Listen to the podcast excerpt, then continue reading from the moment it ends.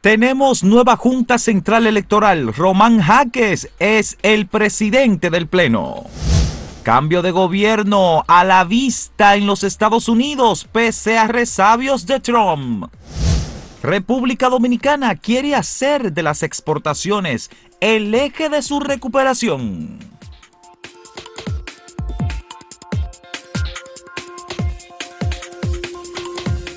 Tenemos que comenzar esta mañana eh, este programa lamentando profundamente el fallecimiento del doctor Luis Oscar Brea Franco. Luis O. Brea Franco, eh, colaborador de acento, doctor en filosofía, graduado en una de las universidades importantes de Italia, fue el director de la oficina de la UNESCO en la República Dominicana hasta hace poco tiempo el doctor Brea Franco había nacido en el año 1946. Es un, intelectual importantísimo. Nació en Santiago. Él tenía una columna eh, aquí en, acento como filósofo. Los sábados escribía sobre, sobre Nietzsche, sobre todo. Eh, escribió una serie de artículos. sus tesis doctorales sobre Nietzsche. Sus tesis doctorales sobre Nietzsche fue alumno de Adorno, fue alumno de Humberto Eco, una persona con un profundo conocimiento sobre el tema de la cultura. Conocía la obra de Dostoyevsky, Gustavo escribió eh, una larga unos ensayos sobre crimen y castigo, por ejemplo. El personaje de Raskolnikov. Eh, sí, entonces aquí por supuesto que hay que tomar en cuenta. Eh, Luis Brea Franco fue un hombre de la cultura, le tocó trabajar el proyecto de ley, redactar el proyecto de ley del Ministerio de Cultura. Y hace apenas, eh, bueno, esta semana, hay que decirlo esta semana, creo que fue el lunes, el lunes, el presidente Luis Abinader emitió el decreto con la pensión para Luis Brea Franco, que la estaba pidiendo y que se quedó aparentemente en el despacho del presidente de la República, Danilo Medina, y que nunca llegó a emitirse, nunca se dio el decreto es que lo dejaron de pensión. lo dejaron en un limbo, porque ni estaba ya en el ministerio, pero tampoco a su edad y con los eh, problemas de salud que tenía, necesitaba esa pensión. Él tenía 75 años. Sí. 75 pero estaba, pero tenía unos problemas de salud, pero sin embargo estaba productivo, activo y con deseo de emprender cosas. Productivo. Tenemos todavía una serie de artículos de Luis Brea Franco que no que no hemos publicado este sábado, póstumamente, se publicará uno de sus artículos y la próxima semana, igualmente, publicaremos otro de los artículos. Valga como un homenaje, como un, homenaje, como un reconocimiento a, Luis Obrea Franco. A, Luis Obrea Franco, un hombre eh, de una extraordinaria eh, eh, bondad, un hombre de una gran dedicación, un hombre fiel a la cultura y al conocimiento, como maestro también que lo fue, en la Universidad Autónoma de Santo Domingo. Mira, ese tipo de, ciudadano, de, profesional, es muy importante en toda sociedad. No se suele valorar en su justa dimensión, porque cada vez hay un criterio más crematístico de las sociedades, de que lo que se entiende es que lo que hay que formar son personas que vayan a la generación directa de riqueza en las industrias, pero las sociedades necesitan pensadores. Los estados no pueden abandonar el apoyo a las academias para formar a sus pensadores y pensadoras, porque entonces sería una sociedad nada más de gente eh, únicamente dedicada a la producción material. Y lo espiritual es tan importante como lo material. Una cosa, de hecho, revela eh, el desarrollo de la otra. Una sociedad de gran avance espiritual, cultural, casi siempre tiene la, eh, la basamenta de una estructura económica fuerte.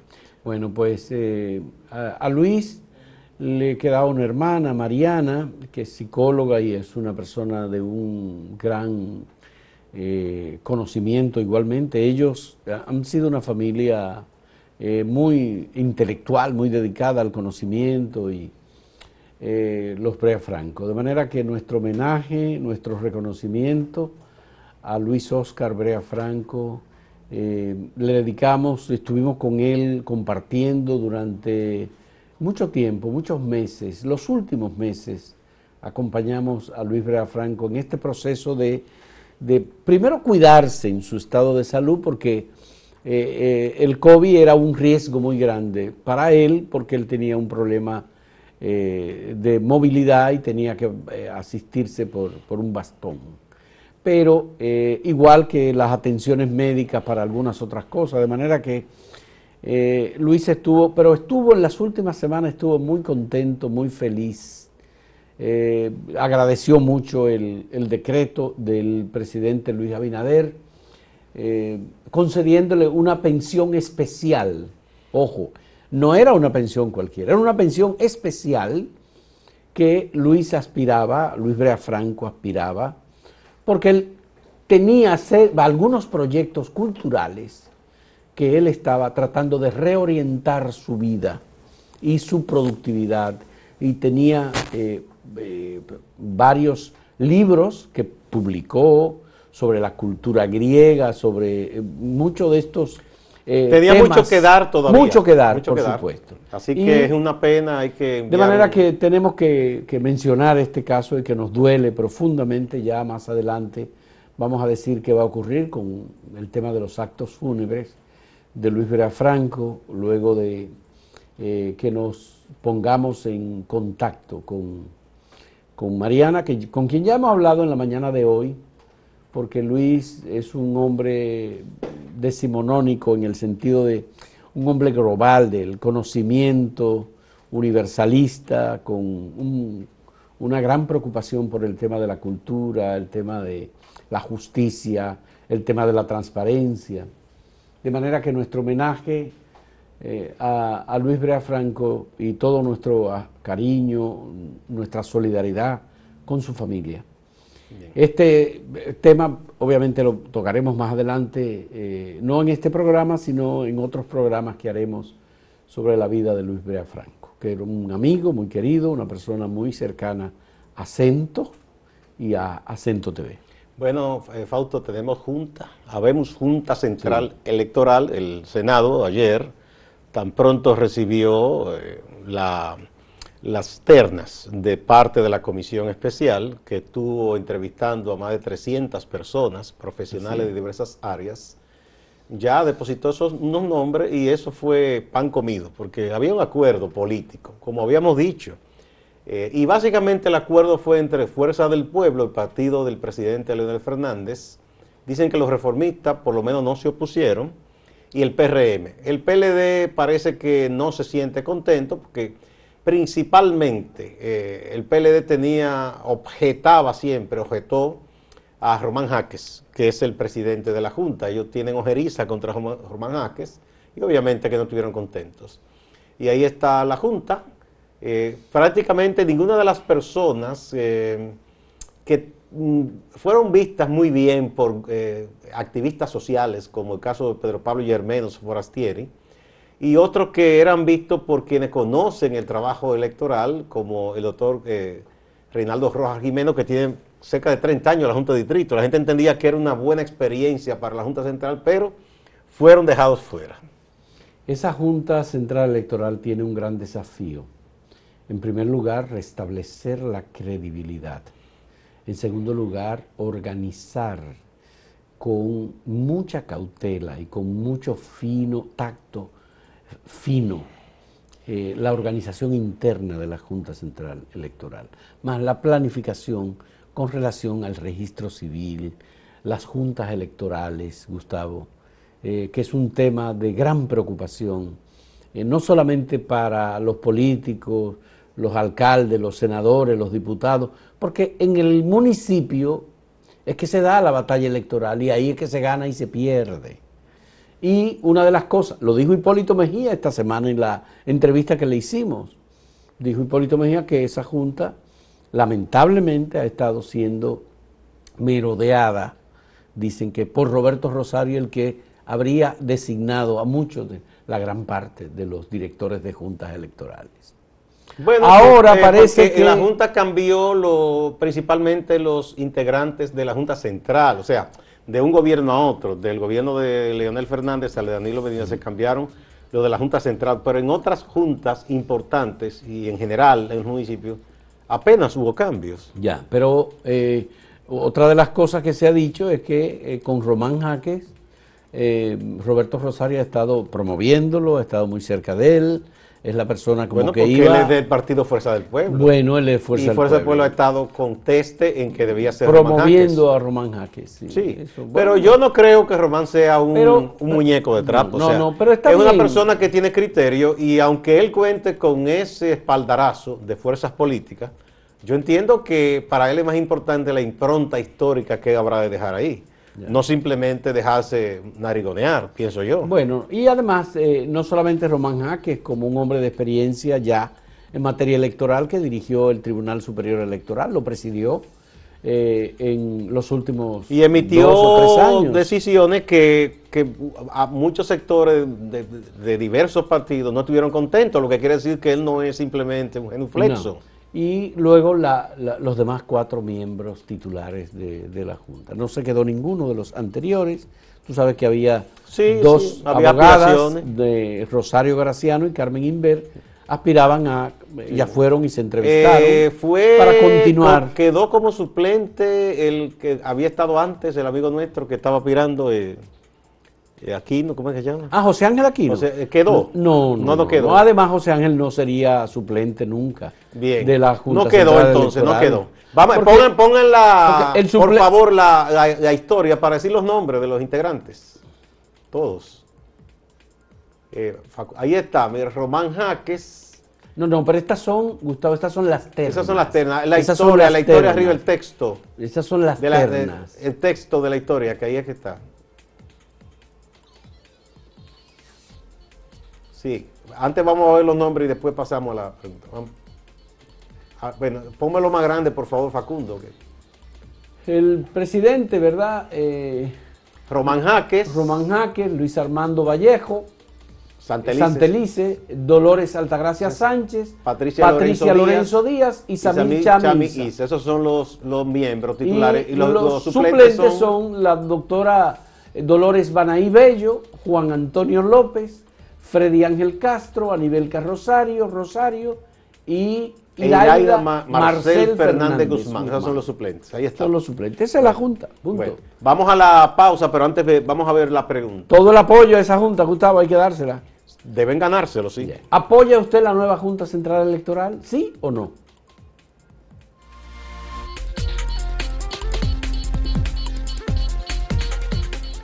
Hay una información que no fue quizás la principal del día de ayer, pero creo que es importante. Hace mucho que se ha venido hablando de que hay que hacer una transformación de eh, aparato productivo nuestro, no solo en la parte agropecuaria, que es fundamental por la alimentación de la gente y ese tipo de cosas, sino a nivel industrial, el tipo de industria, la manufactura, que no está bien eh, si vemos, por ejemplo, Derek Kafta, nosotros, a nuestros socios eh, de Centroamérica y obviamente a Estados Unidos, les compramos mucho más que lo que les estamos vendiendo. Vemos muchísimos productos de esos, de esos eh, países centroamericanos, incluso productos en los cuales nosotros se supone que somos de los número uno, por ejemplo, como el ron y este tipo de cosas, y la leche. El tabaco. El tabaco ahí no entra mucho porque ya es un mercado muy, muy, muy exclusivo y ahí sí andamos más o menos bien. O sea, excepto que Nicaragua y Honduras están haciendo muy buenos tabacos también. Bueno, eh, había un plan que incluso cuando Danilo Medina eh, aspiraba por primera vez en el 2012, habló que era uno de los ejes importantes de- en- dentro de la Ley de Estrategia Nacional de Desarrollo. Él dijo, pacto eléctrico, pacto educativo, pacto esto, y, y ese relanzamiento para hacer nuestra economía de vocación más hacia la exportación, por una razón obvia, generación de divisas, disminución del déficit en la balanza comercial y el fortalecimiento con mercados que tienen un gran potencial para recibir productos dominicanos. No se logró. Ahora se habla de ese relanzamiento con esa vocación exportadora. Hay muchas cosas por hacer. Me parece una iniciativa importante y ahora el gobierno dice incluso que será uno de los pilares para eh, sacudir al país eh, de la crisis que deviene por el cierre de la economía por la pandemia, además del fortalecimiento que requiere. Importante, me parece muy importante esa iniciativa. Bueno, Gustavo, esto entra dentro de los acuerdos eh, de la alianza público-privada.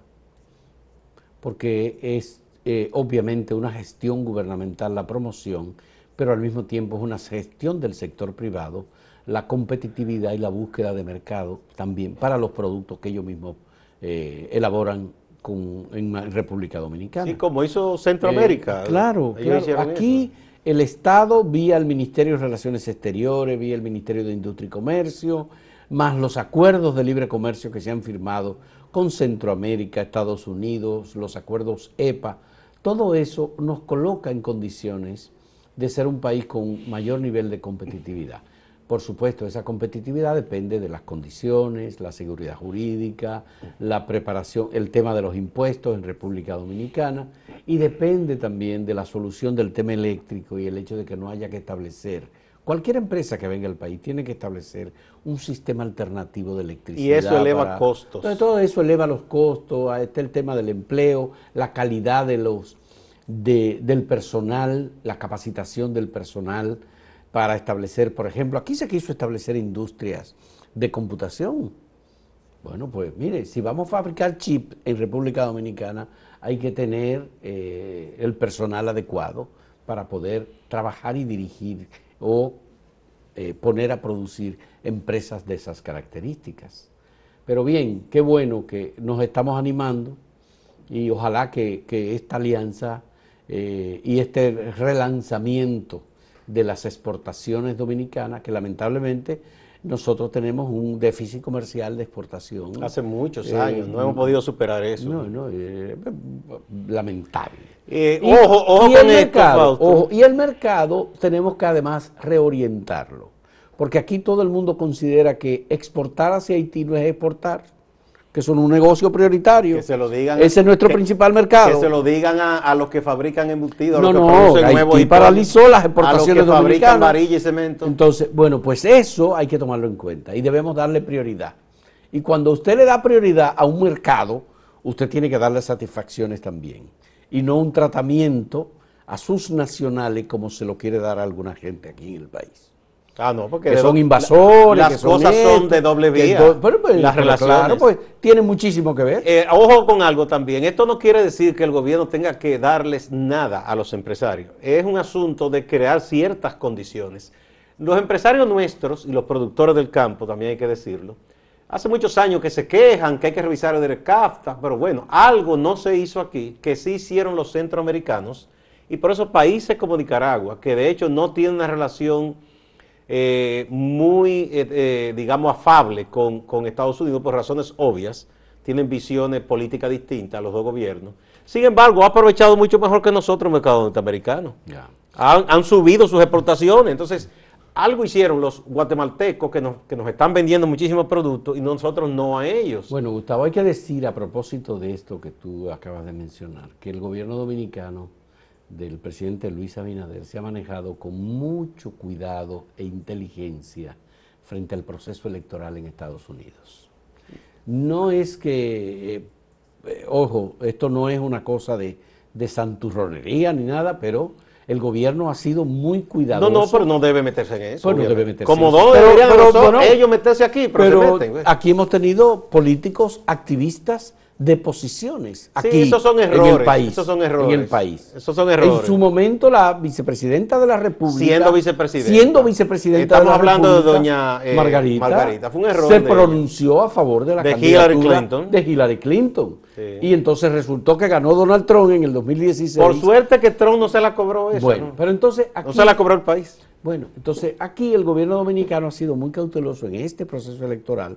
Evidentemente quien ha ganado la elección es Joe Biden. pero se necesita que se certifique eso. No, eso hay que certificarlo, pero ya está claro que... Eso ha hecho, por ejemplo, el presidente de México. Se ha, ha, procedido con mucho cuidado. Eh, quieren como agitarlo bien. El único que se puso de loco viejo fue Bolsonaro, porque de ahí no se puede esperar nada. De esa cabeza, ¿no? Diciendo que sí o qué, que espera que Trump seguramente, yo no sé dónde. Bueno, entonces, por supuesto, eh, República Dominicana tiene que ser muy cuidadosa. Claro, hay una relación de Luis Abinader y una relación de gentes del nuevo gobierno con un abogado que ha sido el abogado de Donald Trump, que incluso Rudolf Giuliani, que vino al país a orientar en materia de lucha contra la delincuencia. Hay que hacer un exorcismo. Bueno, eh, entonces Imagínate. tú tienes que tomar en cuenta eso. ¿Quién es el hombre que está en los medios en Estados Unidos defendiendo a Donald Trump, que denunciando fraude? Giuliani. Por eso es que le va peor. Entonces- Ese nunca ha ganado entonces, nada. ah- excepto la vez que ganó por un chepazo a la alcaldía. Bueno, pero Ese señor bien. no ha ganado nada. Y han, y han creado una falsa historia que él pacificó a Nueva York. está bien, Lo que no dicen la ayuda que le dio la mafia. Está bien, pero lo que digo es, Gustavo, que Giuliani fue un hombre cercano a Luis Abinader y está con el Partido Republicano. Eso no quiere decir que Luis Abinader y el gobierno dominicano estén con el Partido No, es que Republicano. no pueden estar con ninguno de los dos. Es una relación institucional que debe haber. Bueno, los demócratas siempre nos han intervenido militarmente y los demócratas no han sido realmente eh, favorecedores, lamentablemente. Bueno, ha habido, una política. ha habido coyuntura en Y- que les ha tocado a ellos fuñirnos la paciencia, pero los republicanos no han sido a San Madre Teresa No, tampoco. Está, ¿eh? bien, es verdad, está bien, pero no han eh, tenido los demócratas una política necesariamente de buen vecino con los migrantes de República Dominicana, porque en definitiva Obama deportó dominicanos por un tubo. Eh, Sí, no, no, en general, migrantes, deportó Bueno. muchísimo. Decían de en chief. Ya, entonces, eh, eh, obviamente esto hay que tomarlo en cuenta. Pero, de todos modos, vamos a pasar eh, a recordar la pregunta que tenemos para ustedes. Hablando ya, dejando a un lado lo de Estados Unidos. ¿Apoya usted la nueva Junta Central Electoral? Dos opciones, sí o no. Solamente eso. En un momento volvemos.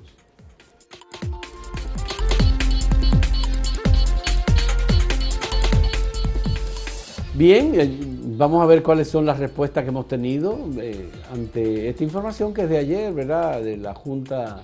Sí, apoyo la Junta, el 70.3%, y no la apoya el 29.7%. 832 votos. De manera que eh, esto es en Twitter, ¿eh? Sí. Sí, esto es en Twitter. Eh, vamos a ver las respuestas. U otra de la. la- ah, bueno, sí. Johanny Zavala dice, amañaba, fruto, debe ser amañada, Sí. fruto de la presión de sectores del PRM oficial y de Leonel Fernández. Nada bueno podría salir de ahí. Está dolida. Vamos, aquí tenemos a Gaudí de Santiago que dice, no apoyo porque nuestro querido presidente quería un independiente y salió con un dependiente de Leonel Fernández. Parece que eso no le gusta mucho al presidente Fernández, a Gaudí. Bueno.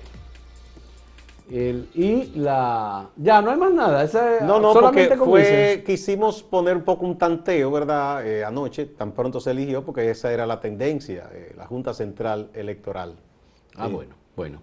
Señores, pues muchas gracias. Vamos a pasar a Máximo Laureano, nuestro compañero en Santiago, que como cada día tiene informaciones importantes.